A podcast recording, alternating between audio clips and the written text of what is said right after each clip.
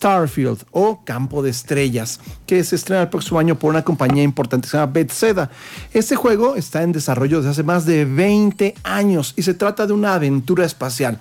Bethesda se caracteriza por hacer juegos de universo abierto, en que uno toma a sus personajes y puede hacer prácticamente lo que quiera, vivir aventuras en terrenos amplísimos, en países, viajando de un lugar a otro. Son juegos más que de aventura, más que un juego, es como un juguete en que uno va explorando y haciendo cosas. Este juego que se llama Starfield o se va a llamar Starfield acaba de ser presentado y básicamente ofrece eso, la posibilidad de tener una nave espacial como de viaje a las estrellas o como de la guerra de las galaxias y poder viajar entre planetas y hacer todo tipo de cosas pelear contra piratas espaciales, conseguir recursos como metales, como piedras, como joyas para poder ganar este, más créditos y comprar mejores armas.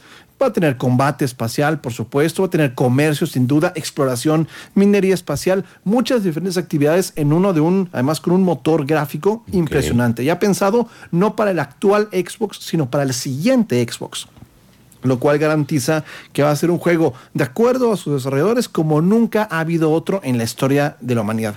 Aunque ya ha habido otros muy parecidos en la historia de la humanidad. Tan solo hace cuatro años se estrenó uno que se llamó No Man's Sky, que se trataba más o menos de lo mismo. Y hay muchas compañías que han estado persiguiendo este ideal de crear un juego de ciencia ficción, de exploración, de mundo abierto, de múltiples jugadores, y nunca se ha logrado del todo. Estoy compartiendo en Twitter en este momento el, el trailer de este juego para que vean cómo se ve. Es muy interesante. Puede ser que sí llegue a revolucionar la historia de todos los juegos pero todavía está por verse. Como siempre, si usted me escucha y está interesado en adquirir ese juego o cualquier otro, recuerde que los juegos tienen categorías como las películas para niños, adolescentes y adultos. Si usted quiere comprar un juego a sus hijos ahora que vienen los cumpleaños de verano, identifique que sean apropiados para su edad. Siempre en las cajas de los juegos dice si son para niños, para adolescentes o para adultos. Hay grandes juegos de mucha acción, muy divertidos, con una buena película de acción, pero exclusivamente para adultos. Juegos que los niños no deben de jugar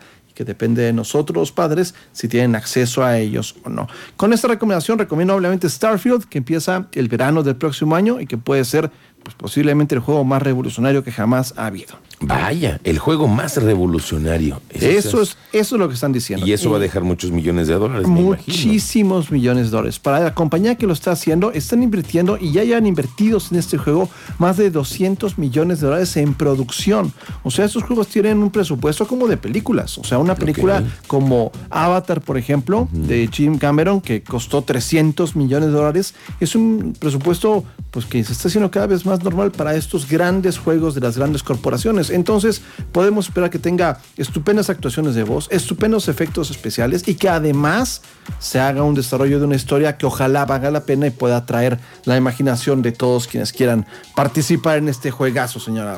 Muy bien, señor Solís. Pues gracias, que tengas un excelente fin de semana y que juegues mucho. Muchas gracias. Ojalá tuviéramos más tiempo para jugar. Le dejo mis redes y dónde está este, este trailer para poder verlo. Está en twitter.com, diagonal Manuel J. Solís J. Como dice Julia Águila, arroba Manuel J. Solís J. Manuel Manuel J. Solís. J. Ahí estamos a sus órdenes, 24 horas al día, 7 días a la semana, listos para pelearnos con todo el mundo. Muy bien. Gracias, señor Solís, nuestro príncipe de Internet. Dos de la tarde con 12 minutos.